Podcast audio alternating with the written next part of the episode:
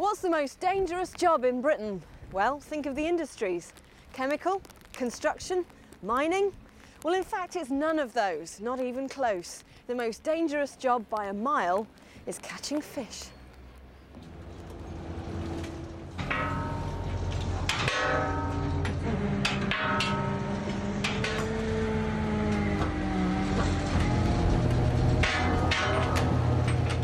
Fishing is a very dangerous industry.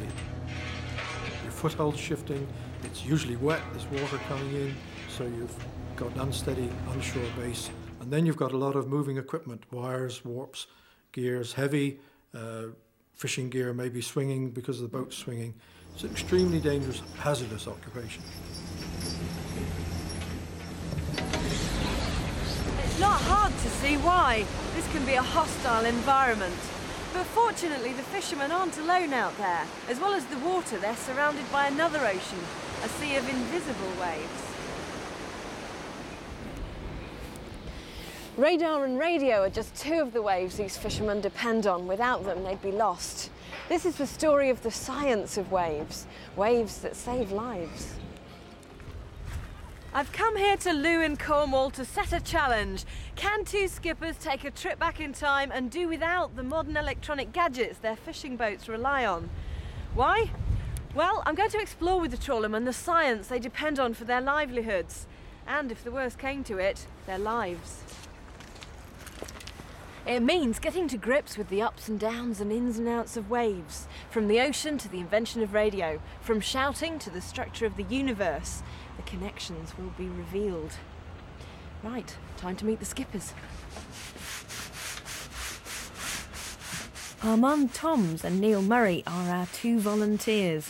I caught up with them on a rare day off. Neil, hi. Hi. How are you? Fine, thank you. You're going to come and have a chat with me then, Armand?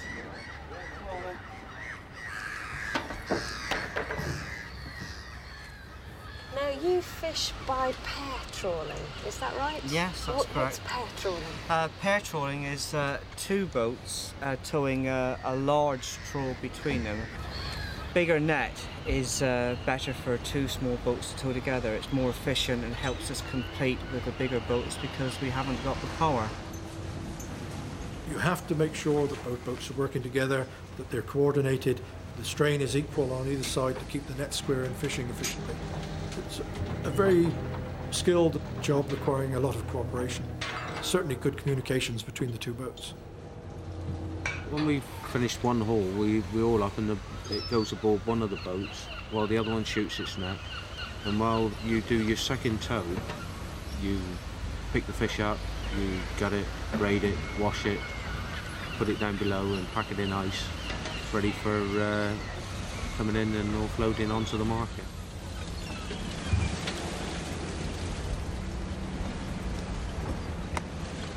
I think fishermen find it very hard to imagine what it's like for the families left at home because they're at sea, they're busy, they're fully occupied, they know perfectly well they're safe, there's nothing wrong. For the family at home, it is a very long, anxious time. I don't think there's any other phrase for it. There's a permanent sort of anxiety, permanent concern. Will the husband be coming home? Will the father of the children be coming home? Nobody actually who doesn't know the commercial fisherman doesn't actually appreciate what being in that sort of job entails. It's something that's in their blood. It is a very dangerous occupation. Nobody can actually determine what the sea is going to do and determine what the natural elements are going to do. It's very exciting at times and lonely at other times, never knowing what time they'll be back, or worrying, knowing what the weather can suddenly whip up a storm and if they're safe.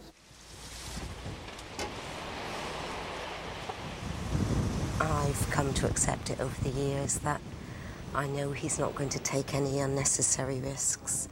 We've now got mobile phones, so we can keep in contact. You need communications that are going to work when the chips are down. And a mobile phone may be very handy, and you can ring the wife or your friend at the pub and say, get a pint up for me at five o'clock. But doesn't replace the ship-to-shore radio telephone, the proper kit. two six three nine nine eight. Ship-to-shore radio telephones are run professionally. Shore stations are monitoring for distress signals. Certain channels are monitored all the time. Well, firstly, we have the V H F, and uh, we communicate with other fishing vessels. Um, we also listen out to the Coast Guard for the weather reports. Mm-hmm. um, it's, it's very important work for us because we're, we're pair trawling, so, so we're constantly talking to Armand on the other boat. So how do you make sure that you and Armand keep a constant distance apart when uh, you want to? We use the radar for, the, for that. So is that blob there Armand? Yes, I've got on there now. That thing over there, G P S, that's a good one, Global Positioning System. It receives messages from satellites eighteen thousand kilometres away to tell you exactly where you are. The sounder works underneath the boat and can help you detect shoals of fish, kind of important, that one.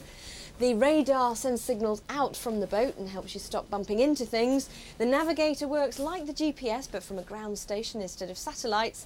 And the track plotter plots exactly where you've been and where you're going. And last but definitely not least, that is essential piece of kit for all fishermen. A T V so you don't miss neighbours. Different gizmos, but they all have one thing in common. They all work by sending or receiving waves.